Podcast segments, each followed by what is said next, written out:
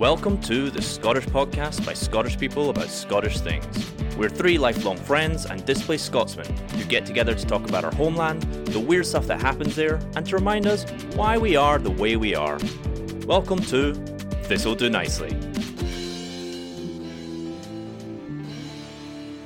It's shite being Scottish! We're the lowest of the low! The scum of the fucking earth!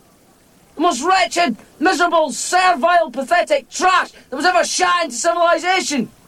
Some people hate the English, I don't! They're just wankers! We, on the other hand, are colonised by wankers! Can't even find a decent culture to be colonised by! We're ruled by a effete assholes! It's a shite state of affairs to be in, Tommy, and all the fresh air in the world won't make any fucking difference! Wow, gentlemen, Well, You're- well said. your your thoughts? Never, never a truer word spoken. it's an entranced one. Wow. I mean, Strong, strong stuff. Very strong stuff. Yeah, uh, that was Obi Wan Kenobi in his new spin off um, Disney Plus Star Wars series. has gone really Dis- dark. Uh, D- Disney Plus, like, really do take chances. I'll give it to them. Yeah, they're pushing the envelope. Um, well, yeah, look, hello everybody. Welcome to today's story with Rory. And uh, taking the piss with Chris. Yes, And let, let's all get Bonnie with Johnny. yes, yes, we're doing it. Do it. It's. Have we Do got to do have this every time? can we not? Can, can we like shorthand it? I it? thought it was Uh, just the last one for a bit of fun, and now it's back to. Well, Yeah. all right. Can we can, can we can we like do can we just do the first one and the last one? So just be like, welcome to today's boner with Rory. Sorry, did I get that wrong? That's what I say every night when I come into the bedroom. Red. And the, the cat, the cats, the cats start pawing it. oh no. No, there no. No. Okay, let's get on to let's talk about something more savory like the drug problem and heroin use in the 80s Scotland.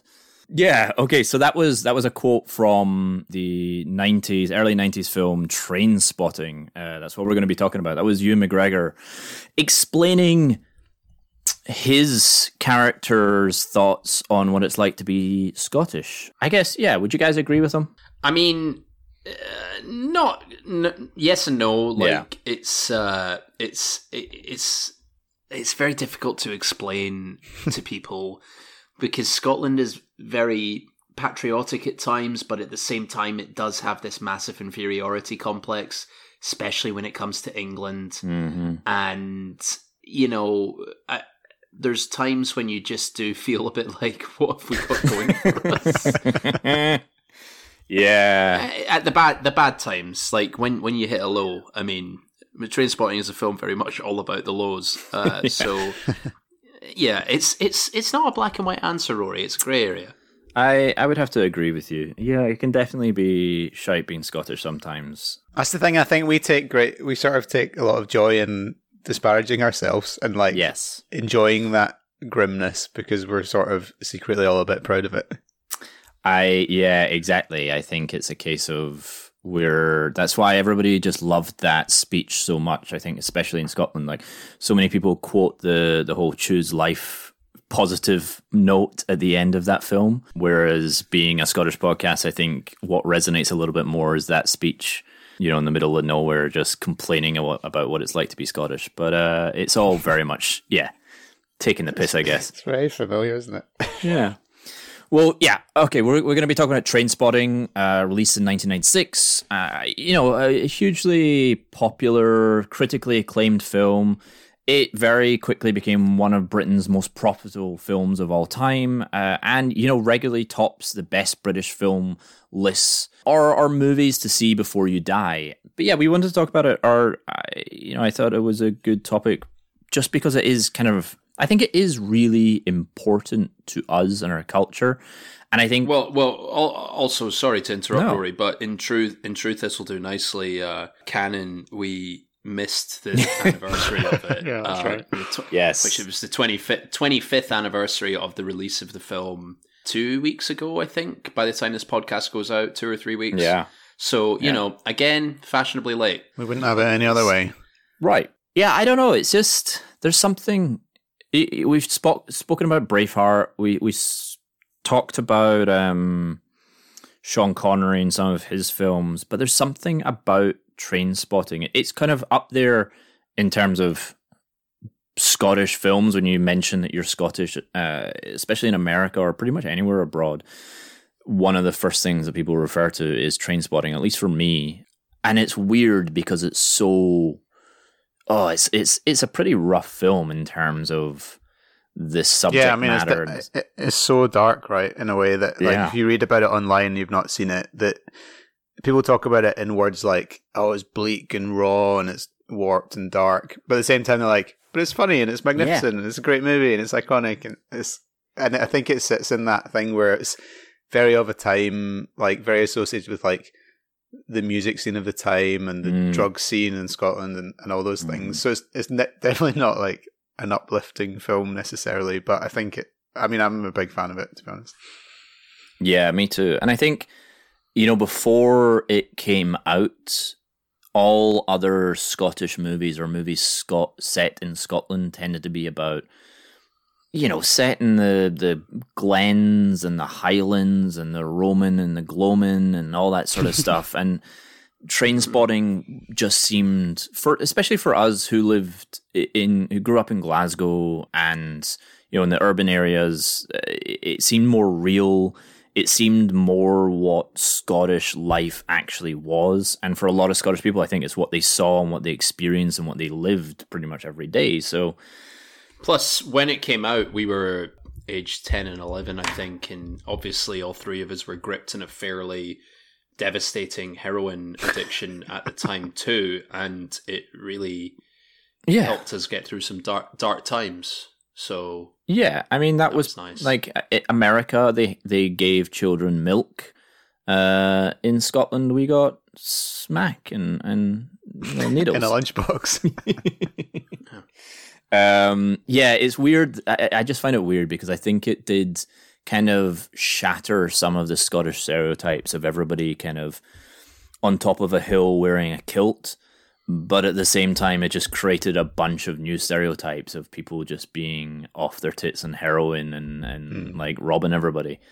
Um, fascinating. let's film. be honest, though, as far as stereotypes go compared to that in Braveheart, Train Spotting's a lot more accurate. Yeah, yes, yes. That's the thing. There's not going to be a lot of factual inaccuracies that are mentioned here because train spotting is way, way more accurate. When when did you do you guys remember seeing it when you first saw it? I don't know what age I was. I remember. I think my sister had it on a like VHS tape that I ended up seeing at some point in time, but I I can't really. Rem- I remember sort of watching it, thinking, "Oh, I'm not supposed to be watching this," and so it was probably like extra shocking at the time. Um, but I don't quite know what age I would have been. And then I've seen it a bunch of times since, Yeah. like more recently as well, which is kind of interesting watching it now after a while. I remember the uh, the advertising campaign when it first came out because the, the the billboards were all over. Yeah. It was very kind of effective. The five uh, five characters all kind of lined up like a prison lineup almost, and I I remember being very intrigued as to what this film was about, but Yeah. obviously didn't see it for uh, several years after, and probably didn't see it until university. I can't actually remember the top of my head. Yeah, God, I do remember that the the advertising was It phenomenal. was for amazing. it. Do you know, Yeah. I read a thing Yeah. about that the other day that was saying, I think they really deliberately briefed like an agency that was not in the world of film production because like there's so many kind of go tos of like, oh, you put the character on the poster and you put a big name at the top and all that stuff. Yeah. And so they went to a company who had not done that stuff to really deliberately make it feel very different. And it was, I mean, everyone knows it now because it's become so recognizable and so iconic and repeated now a million times. But at the time, there was just absolutely nothing that looked like it. That sort of like hazard orange and like the lineup, like Chris says, and like even that shot of Ewan McGregor where he's sort of dripping wet in Yeah. reference to the toilet. sh- eh, I mean, it's amazing, amazing. Ca- like campaign around it, I think that sort of set it apart in people's minds before they'd even seen the film. Yeah, no, I, I I completely agree, and we'll definitely come come back to that because it's yeah the the advertising campaign was huge, and iconic. But all right, to give you a wee bit of a background of the the film. Um, so the the writer was based on a book um, of the same name. The writer was Irvine Welsh, who's this very prolific Scottish writer, um, been writing for you know since the early '90s. This was actually his first book. Um, I think we'll probably probably eventually do an episode on him.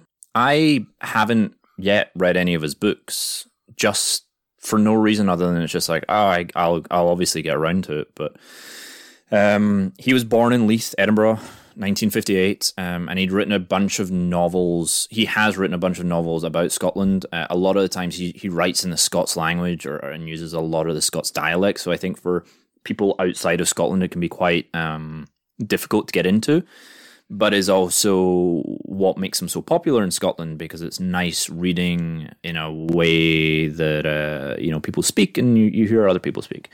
But Trainspotting was his first novel, so it was released in 1993, and it quite quickly became uh, you know a cult hit uh, amongst you know readers. I don't know what I'm saying. Um, so he he does actually eventually ar- ar- aristocrats aristocrats. Yeah, he eventually appears in the film. He actually has a cameo as a drug dealer, which is you know unsurprising. There's about 45 of them in the film. So along with him, the the book was adapted by John Hodge. Uh, he's a Glasgow-born guy, and he's a long-time collaborator with the director Danny Boyle. Kind of together, they did things like uh, the film Shallow Grave, which I'll mention in a second, and the film Beach. Which is kind of one of the more popular ones that he did later on. And John Hodge also wrote the sequel to Trainspotting T2 so that's that's the guys that wrote it, and Danny Boyle is the director, like I mentioned, and he's hugely famous now. I actually assumed he was Scottish for a long time because, and we've talked about other films in this podcast, and this is the first film that is predominantly filmed in Scotland with a Scottish cast and a Scottish crew and Scottish subject, which is great. I think that's why it's important. But I did because of that, and because his previous film was Shallow Grave, which is again a Ewan McGregor film set in Edinburgh with you know predominantly Scottish uh, cast as well. Shallow Grave's a phenomenal film, by the way. I highly recommend going and checking it out. But I, I always assumed he was Scottish, but he's actually born in Manchester in the 50s to Irish parents. Um, and just for whatever reason, like built this kind of creative team with John Hodge uh, there's a producer, I, I, think it's Andrew Macdonald. I'll mention him later on, and then Ewan McGregor. They kind of came together and started working together a lot, tackling a lot of Scottish subject matter. So he has now gone on to direct things like 28 Days Later, Slumdog Millionaire, 127 Hours. Uh, he did Steve Jobs. That's the Fassbender one. Did he he did he win an Oscar for Slumdog? I, I know I Slumdog cleaned up at the Oscars. Think so. Yeah, I think so. Yeah. Yeah, I mean he's hugely hugely successful now. He also did that weird Olympics opening ceremony. Yeah, yeah, that's right. I remember making a massive deal of that. Was that the one with the sheep and the people dressing as yeah, the one with the Queen jumping out of the helicopter? That's oh, right, is James that Bond? That was it. Yeah, yeah. Oh yeah, I forgot about that. That was weird. it was mad. It was like so quintessentially British. It was great, like completely bonkers and really kind of quaint all at the same time. but I like him. I like his stuff. Like he has this energy to him, and I think anybody else handling the subject matter, Johnny, to your point, it's really dark and it's gritty and realistic and blah blah blah blah blah. But he has this very unique um, way of filming scenes and and you know moments, and it's very stylized in certain areas. You know, we'll, we'll talk about certain in, individual scenes that are very very cool in train spotting, but he has these fast cuts and the, the he's very good at choosing music and soundtracks to fit in with his films. So I think him being the director made it hugely it, was hugely important to the success of the film because without somebody like that the subject matter could just be horrendous and really a massive bummer but i think he did well. So the cast uh Ewan McGregor Obi-Wan Kenobi he stars as Renton. So he did he'd been working with Danny Boyle as I said before he did Shallow Grave I, you know, we were we were we've been talking in a while about doing a Ewan McGregor episode. We will do that. He is one of our most famous Scots at the moment, so we're going to talk about him soon. Very versatile. Yeah, No, I, f- I found it so funny. I watched it again, both of them actually, the first and second one this week, and like seeing him in that first one, even just the the sort of shape of him in it. He's so skinny and he looks awful in a brilliant way. Like he's it's so well Yeah, done. he- that he, he- just looks like a heroin addict.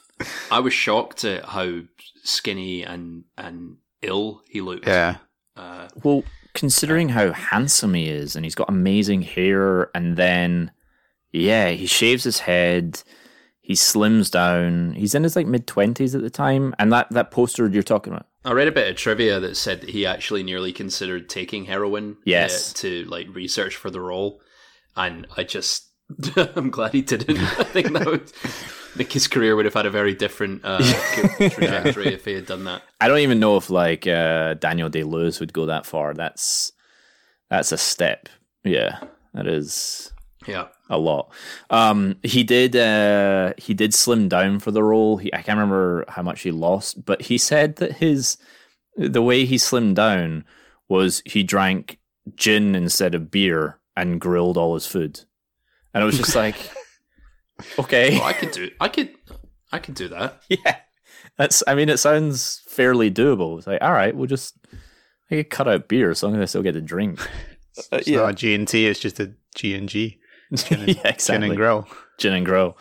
But yeah, I just think it's amazing that he was in this film where he is this thief, junkie, skinny, ill looking, and then literally three years later, he's Obi Wan Kenobi in episode Yeah. one. It's so funny knowing his recent stuff that going back to it, it's just so sh- it's sort of doubly shocking hmm. seeing him again because even that I think it's like the opening scene where he's kind of falling backwards, like just like the sh- his mannerism in it, and like he just looks terrible and like so skinny and awful. It's it's amazing. Yeah. It wouldn't. It's just so bizarre that this is the start of his career, and then he goes on to like sing show tunes in Paris with Nicole Kidman or whatever. Like, it's just fascinating. I, I mean, I, I would argue that this is the highlight of his career, and that everything else since then has been shite. I- I mean that Christopher that Christopher Robin film had me in tears, but it, it was not good. I haven't seen that one. Don't watch it on a plane. No, oh god, no, uh, no. that was a mistake I made. Yeah, I can't. There's nothing that jumps out. Like I liked him as Obi Wan Kenobi. Those were just terrible films. Yeah, this is arguably, and sh- again, Shallow Grave is brilliant. I would hi- highly recommend watching that. He stars in that as well. So along with him, there's Ewan Bremner, who's Spud, and he's the weird looking one, the the incredibly Scottish weird looking one. um, who's done very well for himself. He was he's in like Wonder Woman, the, the not the most recent one, but the previous one. He's in like Black Hawk Down and stuff like that. He pops up quite a lot. But he McGregor's in Black Hawk Down as well, isn't he? Oh yeah, yeah, good point. He's yeah, I like everybody's in that film. So Spud actually played Renton in the stage adaptation of the f- the the book before the film came out. And if you remember back to our Gerard Butler episode, it was that stage stage adaptation that what's what I'm looking for inspired Butler to then go on and become an actor. Full circle. Exactly. So S- Spud really should turn up in one of the Has Fallen films as a sort God, of that'd be amazing. thank you. yeah. Coming out, is it not? Next year. Um, Hey, GB GB gals, if you're listening, let's uh let's get a campaign going for Ewan Bremner in the next Has Fallen film, okay?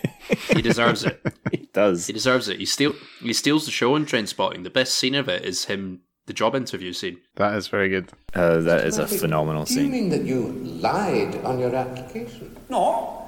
Well, yeah, oh yes, only to get my foot in the door. Showing initiative and that, like. But you were referred here by the Department of Employment. There was no need for you to get your foot in the door, as you put it. Yeah, cool. Whatever you say, man. Sorry, you're the man, the dude in the chair. I am merely here. Like, we obviously, I'm here, like, but. Mr. Murphy, what exactly attracts you to the leisure industry? In a word, pleasure. Like, my pleasure and other people's leisure. Uh, oh god, he could just be Jerry's sickly brother or something like that. but yeah, so so he he was Renton. He was a Ewan McGregor character in the state adaptation, but when they went to make the film, they're like, ah, we're gonna go with the much much better looking Scotsman than you, you, you and Sorry. So along with him, they also had Robert Carlyle, which was a big get because you know he's a very experienced Scottish actor. He is just constantly working. You people definitely recognize him when they see him. I think probably like he was in Full Monty, which was another British film which was pretty popular over here in America. He's currently in uh, Once Upon a Time, which is that like fairy or maybe it's finished now, but it was that like fairy tale. He plays Rumpelstiltskin, I think. He was also in 28 Weeks Later. Um, but yeah, you would you'd know him if you see him. Uh, he plays Yeah, Begbie. he pops up in a lot of stuff. Phenomenal Yeah. character. We'll get He is am- he is amazing in it. He's Um, uh he's a he's in a he's a bad guy in one of the Bond movies as well, isn't he? Oh yeah, yeah, the guy that can't feel any pain. I don't remember what film it is, but I remember that. That's uh Karen, Karen Terrier Jones. yes. then we got Kevin McKidd, who's basically brand new. That was the first time he plays Tommy. He is the voice of the Scottish guy in Call of Duty. He was in Dog Soldiers, which Johnny and I spoke about in our film recommendation episode. And he is in. Is he the guy in Grey's Anatomy? Yeah, so that was a that was a moment for me last night. You know how occasionally people have they're like, "Oh my god, I can't believe that's that guy." Like he I, I don't watch Grey's Anatomy, but uh, my wife does. Uh, so you know, certainly seen it in in the background a fair amount. He's uh, the ginger doctor in Grey's Anatomy, who I just always assumed was some American dude. He's been in it for years. I think Grey's Anatomy's been going. It's in its sixty eighth season. My now. God. Uh, it's been going on since World War Two. um, but uh, yeah, that's him. And it was like one of those like, Jesus, that's that guy. Wow. Like That he- just the penny never penny never dropped for me until la- last night when I watched it. That's that's he must have just like finished train spotting and then started filming Grey's Anatomy. He's never left. I'd, I'd have to I'd have to look at his filmography, but Yeah. yeah. I mean, he's been in Grey's Anatomy for a long time. My my favorite part about him reading about him during this whole thing is that poster that we've talked about a lot, the famous one where it's the the lineup of all of them. He's not in that if you if you notice. Um, and the reason for that is he just went on holiday.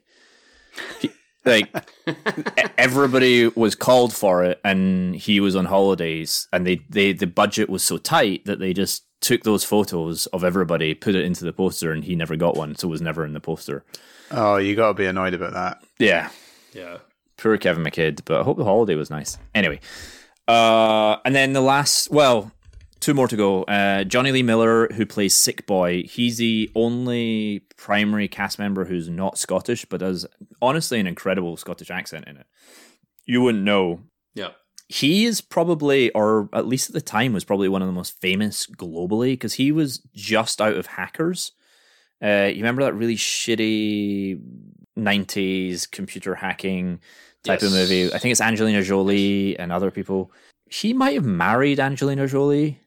He yeah, he did. He did marry. Right. Like he he he, definitely had a moment, Jonny Lee. Miller. Yeah. And now now he's one of the he's another Sherlock Holmes. He plays Holmes uh, opposite Lucy Liu's Dr. Watson in Elementary. Yes, which, which was actually I haven't watched it in a while, but it was quite entertaining when I when I did, and then um, you know watched the the Cumberbatch version of it and just decided Cumberbatch version was far superior, so it ruined Yeah. it for me. yeah, And then finally, the last is Kelly Macdonald, who plays Diane. She was 19 at the time, playing a 14 year old. She is probably most famous for being the ghost in Harry Potter, the Ravenclaw ghost in the last film. And she does the voice of your favorite film, Brave. Chris, I know you love it and you watch it every week. so is um so is the Doctor from Grey's Anatomy. He's in Brave as well. Yeah, I think I think every Scotsman who has a voice, except for the three of us, was in Brave. Yeah. shit. We would have been perfect for the wee triplets that turn into a bear. I'd have I'd have done, declined. not even not even politely. Just You're the one that went on holiday, didn't get in the show.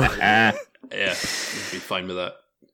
So the movie itself, based on the wildly popular Irvine Welsh book that came out in '93, and in the '90s, I don't know. I was thinking about this, like drugs, drug in pop culture. I think were were very commonplace and kind of accepted, but heroin is still like crazy scary, still outside the mainstream. And so I still think it was enough to kind of capture people's attention and get people interested in it. I read a great review that just said serves serves as a better drug prevention than most of the drugs prevention programs. yeah, like, yeah, it does. Yeah. Yeah, I, so so the, the one of the people that I guess it captured the attention of was the producer of Shallow Grave, Danny Boyle's previous film, Andrew Macdonald, who read the book on a flight and basically turned up to Boyle and Hodge, the writer, and said, you know, this should be our next project. So while Hodge was rearranging the novel, which is essentially a collection of short stories into a cohesive narrative, that could be kind of fit into a 90 minute film. Macdonald and Boyle spent months basically fighting for the rights to make the, the book into a film. And it wasn't that Welsh didn't want them to do it, it was just that another production company happened to actually bought it. By 1995, they were able to secure the rights and start production. Their budget was only 1.5 million British pounds, um, which was being financed by Channel 4. And the cast that I mentioned came together pretty quickly, obviously starting with McGregor and then everybody else kind of coming in after that. Kelly Macdonald, they actually found in a club in Glasgow. so they were looking for somebody old enough to play the character, but fresh faced I think was the word that they used, and somebody that nobody else would know. Um, so yeah, they just happened to bump into her in a, in a club and asked her to come and interview, uh, not interview, what's it called? All right, love, do you want to be in my film? yeah, it's all a bit creepy. There's, there's some smack in it for you.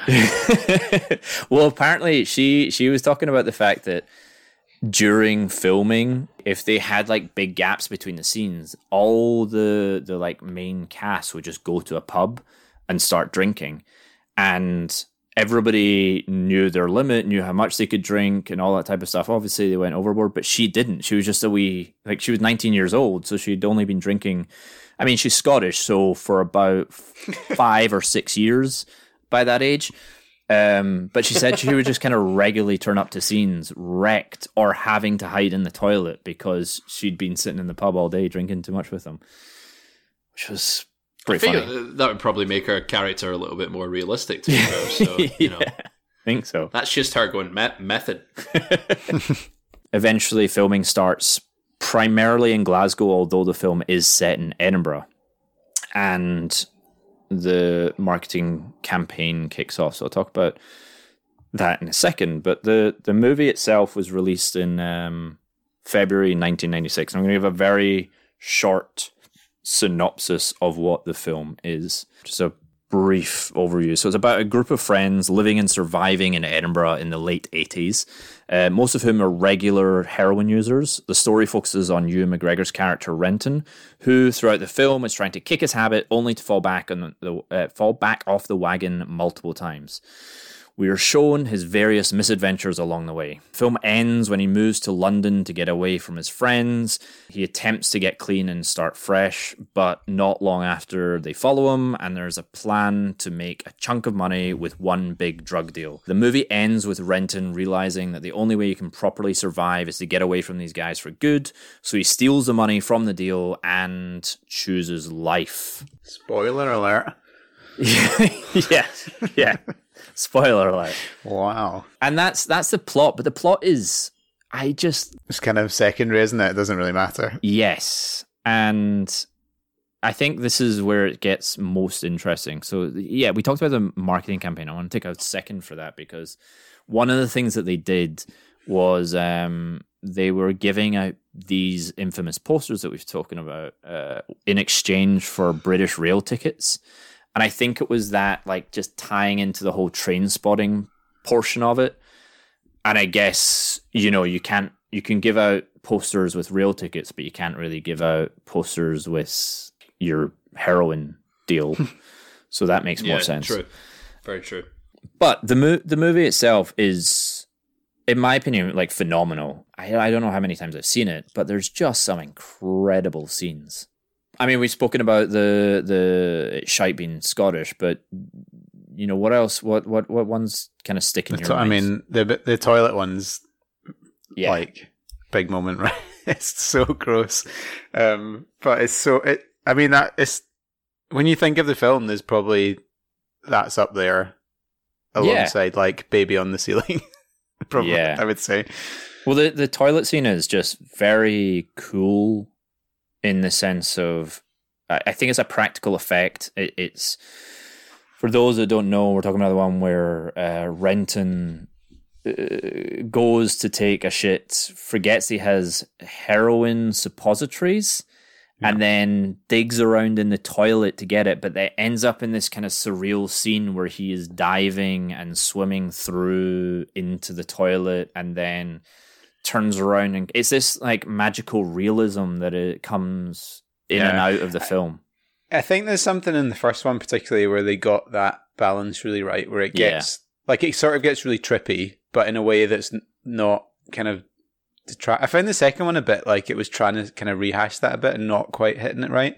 Whereas the first one, I think the like you said earlier, like the the style the stylistic treatment of scenes in it are kind of so hyper real in a way and like over Mhm. the top and slightly like mad but it's kind of amazing and like you end up in these kind of odd worlds like him swimming through this Yeah. kind of crazy space and then appearing back out of the toilet seat I, I actually, to go the other way, my favorite scenes are the ones that are rooted in reality that Mm. primarily involve Begbie, um, Robert Yeah. Carlyle's character, yeah um, who for me is the most magnetic character in, in the whole film. And I've thought that for years, and it only confirmed it again watching it again last night. Just the sheer general violence that he portrays, even when he's sitting down. Um, you every, everybody just feels uncomfortable, even when he's telling a story. Just it. He, I've always liked him as an actor, but I've never seen any like that him in that sort of menacing way. And the the scene that stands out for me with him is when he's telling the story about how he was playing pool and then throws the pint glass Yeah. over his head just to get in a fight with people, and and it and it cuts a, a woman. You hear a woman screaming, and he It's goes downstairs and. And says, uh, "All right, this uh, this lassie's been glassed, and we're not leaving until this c word. we find out which c word did this." And he goes ballistic. Begbie didn't do drugs either. He just did people. That's what he got off on. His own sensory addiction.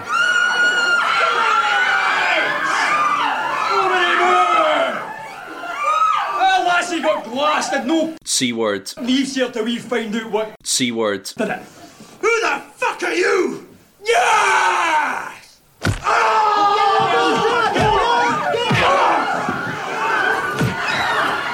that scene and then the scene when you actually find out what happened at the snooker hall and there's just a whole bunch of other ones with him every time he was on the screen in the film i couldn't look away yeah i he's got a I- crazy he's- energy in it that he just yeah. exudes off him in, Yeah. it in a really quite terrifying way he's the only one that doesn't do drugs in it as well which is just Well, yeah. I mean, he sits there with his on his seventh pint, telling people to don't. I I wouldn't put any of that shite in my body.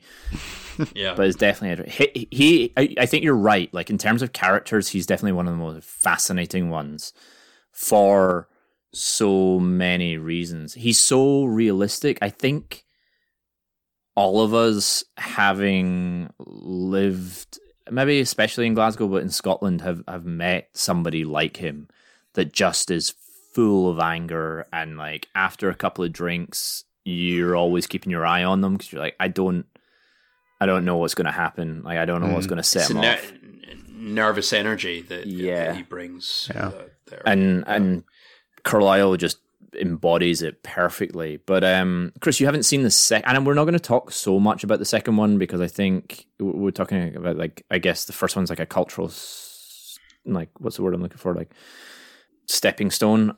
But uh, the second one is is just is still good, but it's not quite as good. But Begbie is a big deal in the second one um, because it's almost like a revenge story in terms of it is Ewan McGregor coming back and them, even though it's 20 years later, they haven't forgiven him. And he is still as angry. He's still as violent. Like one of the first scenes he's in, he's in prison and is and attacks his lawyer because his lawyer tells him he's like not going to get out on parole or something like that.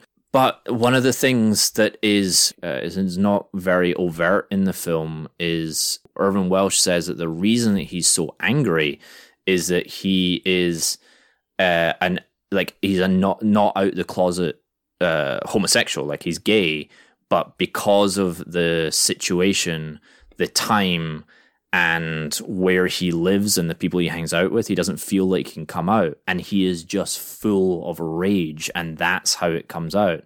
And it's it's referred to more in the second film as well. There is a scene in the first one when uh, he starts making out with uh, with a transsexual and gets really really angry about it.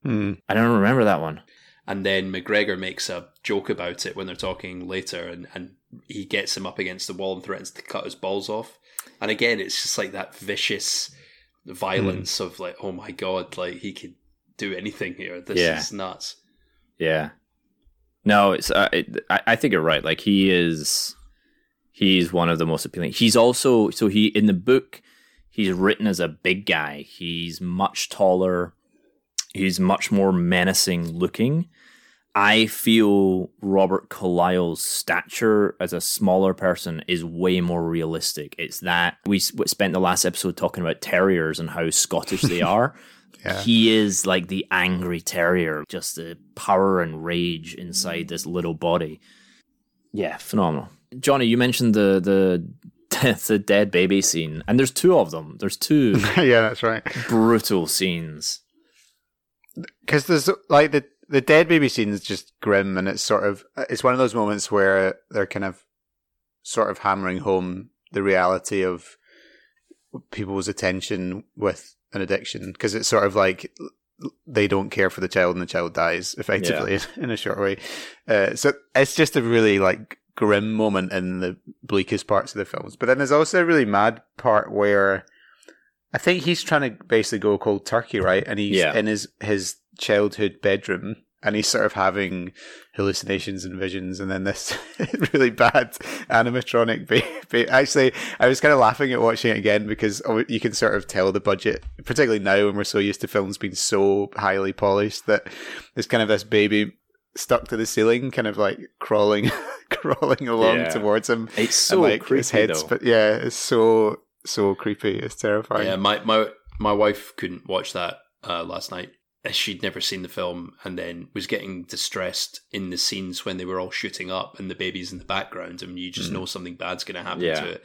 We actually had we had to fast forward through those scenes because she was like, "No, no, no." yeah. The the cold turkey scene is genuinely terrifying.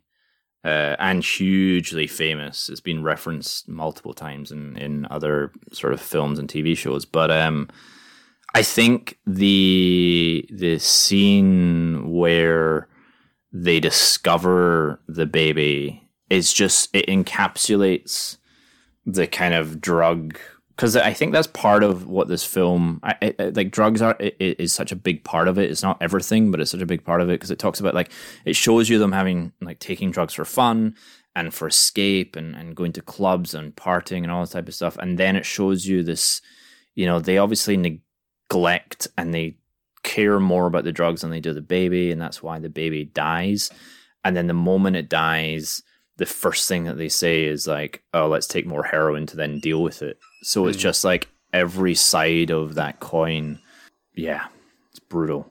It's really grim because all the stuff before that, like you could argue, it's slightly glamorized in a way that they're they're sort of having fun, and even like his first attempt at like going cold turkey, it's kind of turns into a joke where he like goes out after like ten minutes after lining up those Yeah. like cans of soup and whatever, and then it gets to that, and it's like, oh, this is actually going to be talking a real way about heroin addiction and the consequences. It's, Yeah. it's like really bleak. And then Pretty much. you also have the Sunday morning breakfast scene with Spud as well. Man, it's gross. Oh, I'd forgotten about that scene Um, I don't know why, because it's absolute. You know, it's seared into my retinas now. But I mean, It's horrible.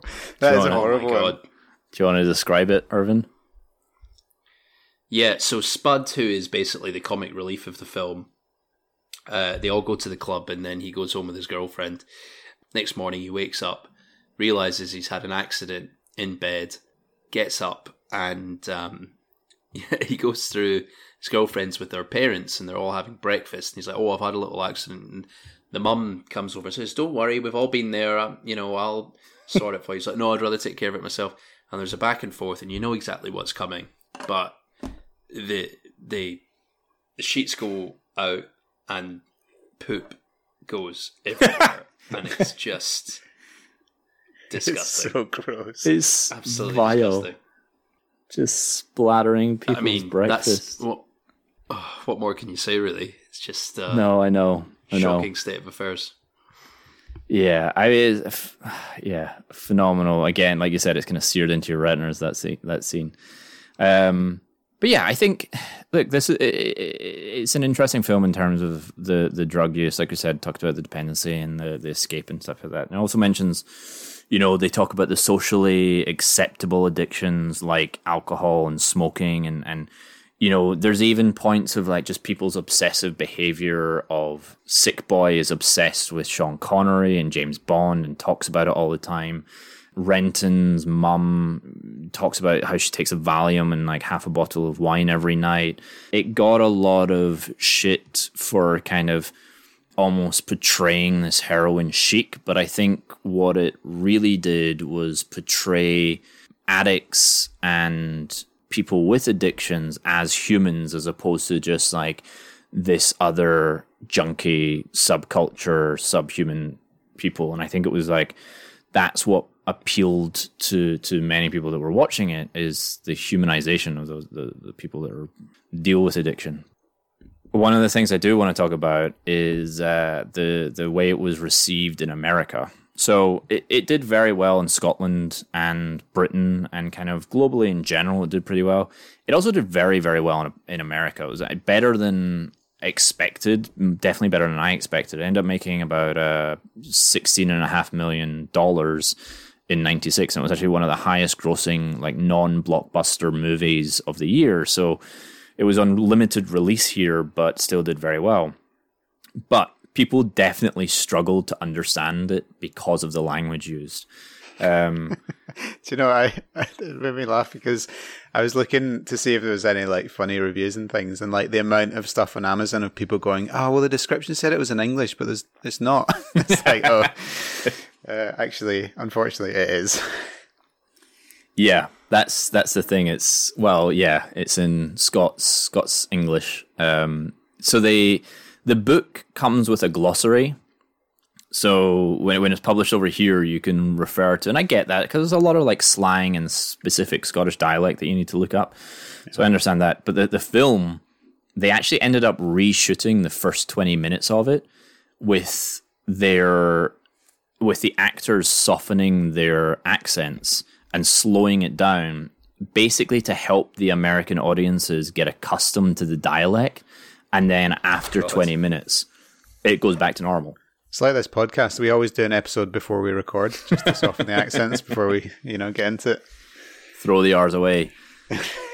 Yeah. Oh, I didn't know that. That's crazy. Yeah, I know. I, I didn't realize that as well. I don't know if I've ever which ones I've seen. Yeah. I mean, I've s- I've watched it over here and watched it at home, so I don't know if I've seen the softer version. Also, uh, they they uh, so train spotting isn't a pastime, isn't a hobby in America, and so people just didn't get it. So, for those of you that maybe don't know, train spotting is uh, it's referred to as a pointless hobby, but I think all hobbies are arguably pointless.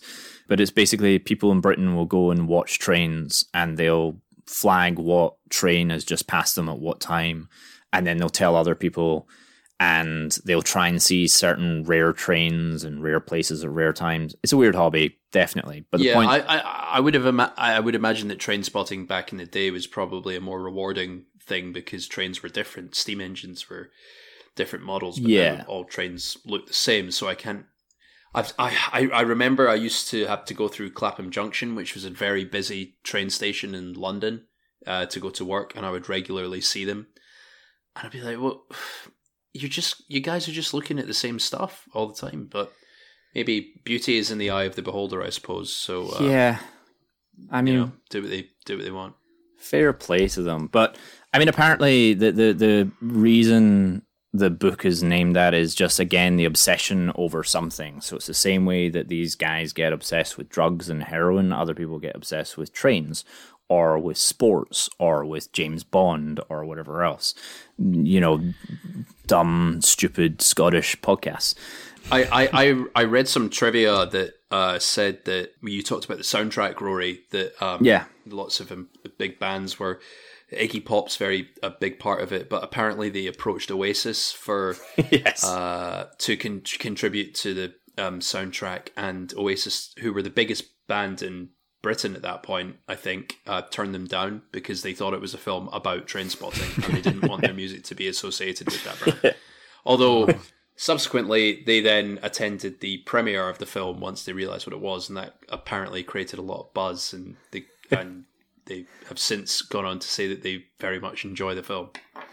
I just think that's amazing. Just not even asking about it at all. Just like, nah, nah. Yeah, yeah. I would do a Noel Gallagher impression, but it'd be crap. we'd we don't we'd only fuck it up. So obviously, in America, being the prudish country that you are, people were very upset by the drug use. Senator Bob Dole, uh, who I think was running for president at the time, actually was ranting about the film glorifying drug use. Uh, but then quickly had to admit that he'd never actually seen the film. I think he'd only seen the trailer and then just went off of that, uh, which just made me chuckle. Also, weirdly, the the sex scene between Kelly Macdonald and Ewan McGregor had to be trimmed because Kelly's character was seen as enjoying it too much. Uh, and to be fair, I just like so this is a definitely a problematic scene because it's part of like she is underage. He doesn't know it when he meets her, and then when he finds out the next morning, he is shocked, appalled, and disgusted, and she ends up basically blackmailing him into keeping the relationship going. So it's a whole weird fucking situation with them. But yeah, I just thought it was funny that that's that was another one of the edits that was specific to American audiences. Um, You you also see in the film during that scene and during another scene two penises. Yeah, You see Ewan McGregor's penis and you see Ewan Bremner's penis in uh, full frontal male nudity is still very rare and both and when it happened I was like oh, oh. But then I also know Ewan McGregor always shows always shows his penis in films because it's enormous. yeah. I mean, yeah. Well, I mean, cue lightsaber jokes. The that's where he pulls the condom off his willy, right? It's quite Uh, because it's quite a graphic use. No, it's before that. It's when they're in the bedroom. I think is it not? but you see, does. tw- you see a silhouette. You see a silhouette of it. It makes it look like an elephant. I know that bit, and then I think you see it another time. I'm sure. I'm sure he turns and you see him pull a condom off because I just remember it being quite graphic and hearing the the whap noise yeah, that's right. of it whipping off. I, d- I did- you know, I don't, I don't recall seeing that in the the thing I watched yesterday, but maybe it's the sanitized American version. Maybe. Well, kids, go and Google Ewan McGregor pulling condom off penis and then see what comes up. Okay, Alexa, those- Google. In one of those other Amazon reviews, once someone wrote, um, a more appropriate title would be Ewan McGregor's penis and a baby on the ceiling spotting. Don't go looking for trains in this film, or you'll be disappointment spotting. Uh, that's It's amazing. accurate. That was somebody that was really looking forward to a movie about trains. yeah, I really thought it was. about Oh, I feel bad for them. That that's that's that, that's that's Trainspotting. Uh, there was a sequel release, like I said, T two Trainspotting, uh, released in 2017. I'm not going to get too much into it, but it was basically be based on another Welsh um, novel called Porno. But a lot of it was, you know, original material from the same writer, director, and the principal cast pretty much all returned. It, w- it was actually the first time, like after multiple films together back at the beginning of their careers, it was the first time that Ewan McGregor and Boyle worked together again since like the mid 90s. They had a falling out because Leonardo DiCaprio was cast as the lead guy in The Beach and not Ewan McGregor. So they stopped like talking apparently. And it was like a whole studio thing. Like the beach was one of Boyle's biggest films. They forced McGre- uh, forced DiCaprio on him, yada yada yada. But then they had to like reconcile, and this movie, Trainspotting Two, was the one that brought them together, which was nice. But it's set like twenty years later. I can't believe I can't believe they foisted that hack DiCaprio on uh, Boyle like that. I know, right? couldn't couldn't act his way out of a wet paper bag. I mean, to be fair, Beach is terrible. I don't know if it's DiCaprio's fault, but it's not a good film. and yeah, anyway. Is that the one with the All Saints soundtrack? Yeah, yes, Yeah. I think so. Yeah. Yeah. Uh, Johnny, you watched it like I watched just it this week. this week. I hadn't right? seen it before actually. I'd seen the first one a few times. I- Mhm. I, mean, I thought it was fine. I found Yeah. myself a bit up and down on it, and then halfway through, I was like, "Oh, it must be near the end," and I was like, "Oh, it's only halfway through." Like it felt really long Mm. to me. I just thought it was. It's really hard to get away from imagining Ewan McGregor in the context of everything he's done since. Like you almost imagine the actor Ewan McGregor being the person that shows up because he looks so normal in it and like a- a grown up compared Yeah. to the first one. Like it's it's quite shocking in the other way where he's so different because it's so many years later and he's obviously they've- he's kind of in the story cleaned up in a lot of ways. I was interested that he it was the same director in a way because I, f- I feel like some of it was just a, it's almost like kind of playing the hits a little bit of like trying to recreate some of the sense of the first one. It does a lot Yeah. of the, the those sort of shared camera moves and the little pauses and things, and they're cool, but it it's definitely not as good as I mean the first one's just this moment in time iconic film, Yeah. and the second one feels like oh we've got the gang back together. Let's get another one out of it. I I agree. It just falls a bit flat, unfortunately. The story's interesting, and I like the way what they did with it, but it doesn't have the energy and the excitement of the first one. Yeah, Um, I could definitely feel myself be like I was on my phone and stuff during it. Like I could feel Yeah. I was a bit distracted, which is probably quite telling about how Yeah. engaged I was with it. Um, so yeah, go out and see T two.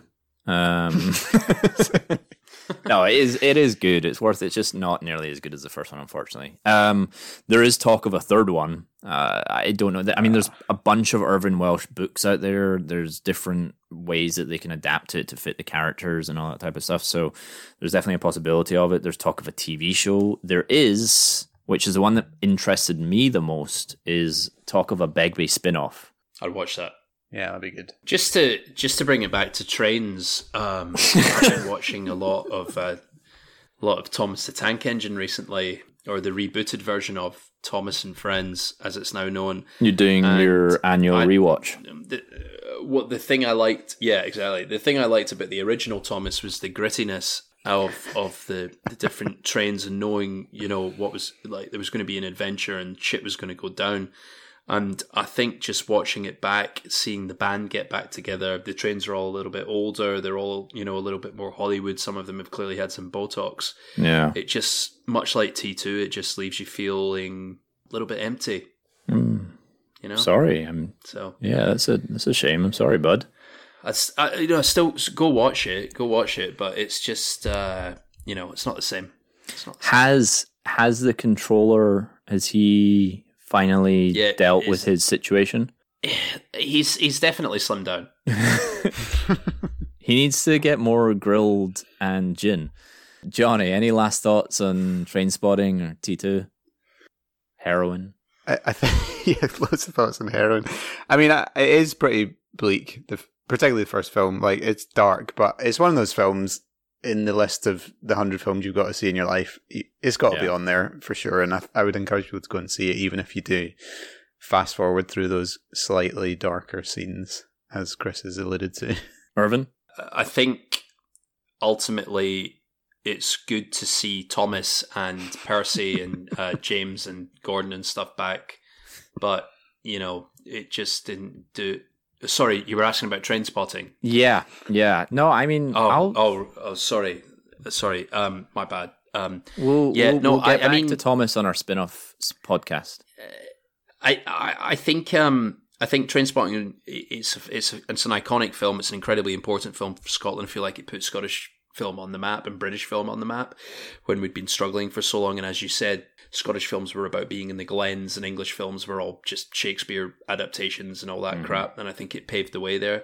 I think I thought it was quite striking watching it with Elizabeth last night, and she hated it and just thought she, she uh, when we watched she was like what what was the point what was the point of that film what what was the redeeming qualities of it so i think we do romanticize it a little bit um, and i think someone coming to it now for the first time may be shocked by it and might question What's the purpose of it? yeah exactly i don't think it does glamorize drugs but Did I? at time at times it has those moments when it makes it fun and i just thought it was a really funny reaction from That's her amazing. as someone who didn't really know what it was about she couldn't stand it couldn't wait to get it off the tv Also, shout out to Channel 4. I mean, I think over the years, amazing sort of bravery of backing and funding films like that. Like, they, they've got an amazing history of picking quite obscure creative ideas and pushing them. So I think it's a pretty amazing thing to get out there in the first place because it is pretty controversial. Yeah, I think yeah, you're definitely right. I mean, I think all I'll say is is definitely better than Braveheart. Watch, watch Trainspotting down. over Braveheart. All right, yeah renton's renton's speech is much better than the freedom speech yeah. Well, with that, this'll do, lads. This'll do nicely. Also, choose life.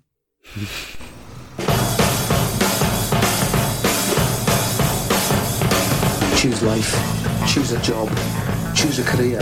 Choose a family. Choose a fucking big television. Choose washing machines, cars, compact disc players, and electrical tin openers.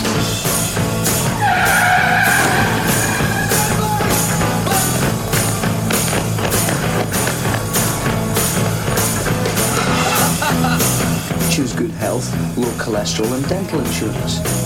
Choose fixed interest mortgage repayments. Choose a starter home. Choose your friends. Choose leisure wear and matching luggage. Choose a three-piece suite on hire purchase and a range of fucking fabrics. Choose DIY and wondering who the fuck you are on a Sunday morning. Choose sitting on that couch watching mind-numbing, spirit-crushing game shows, stuffing fucking junk food into your mouth.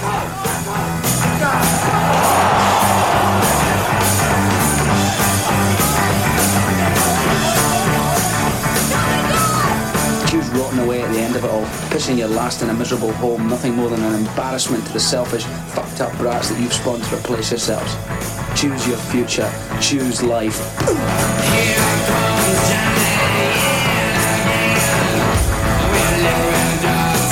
But why would I want to do a thing like that?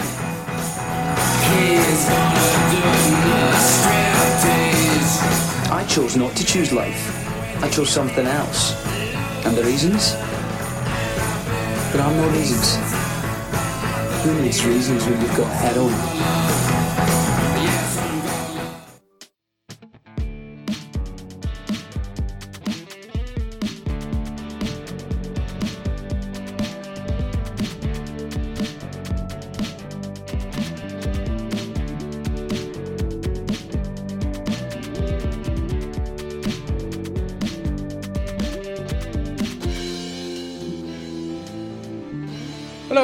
Thanks for listening, everybody. Just a couple more things. Please don't forget to subscribe and review the podcast on iTunes and Spotify and all other podcasting apps. You can email us at thistledonicelypod at gmail.com. Visit the website thistledonicelypod.com. Visit us on Twitter at thistledopod. All original music in this podcast is written and performed by our very own Johnny Naismith. Please like and subscribe to his YouTube channel and follow him on Instagram at J-A-W underscore K-N-E-E underscore. Loves, hugs, and kisses from the Thistle Do Nicely pod.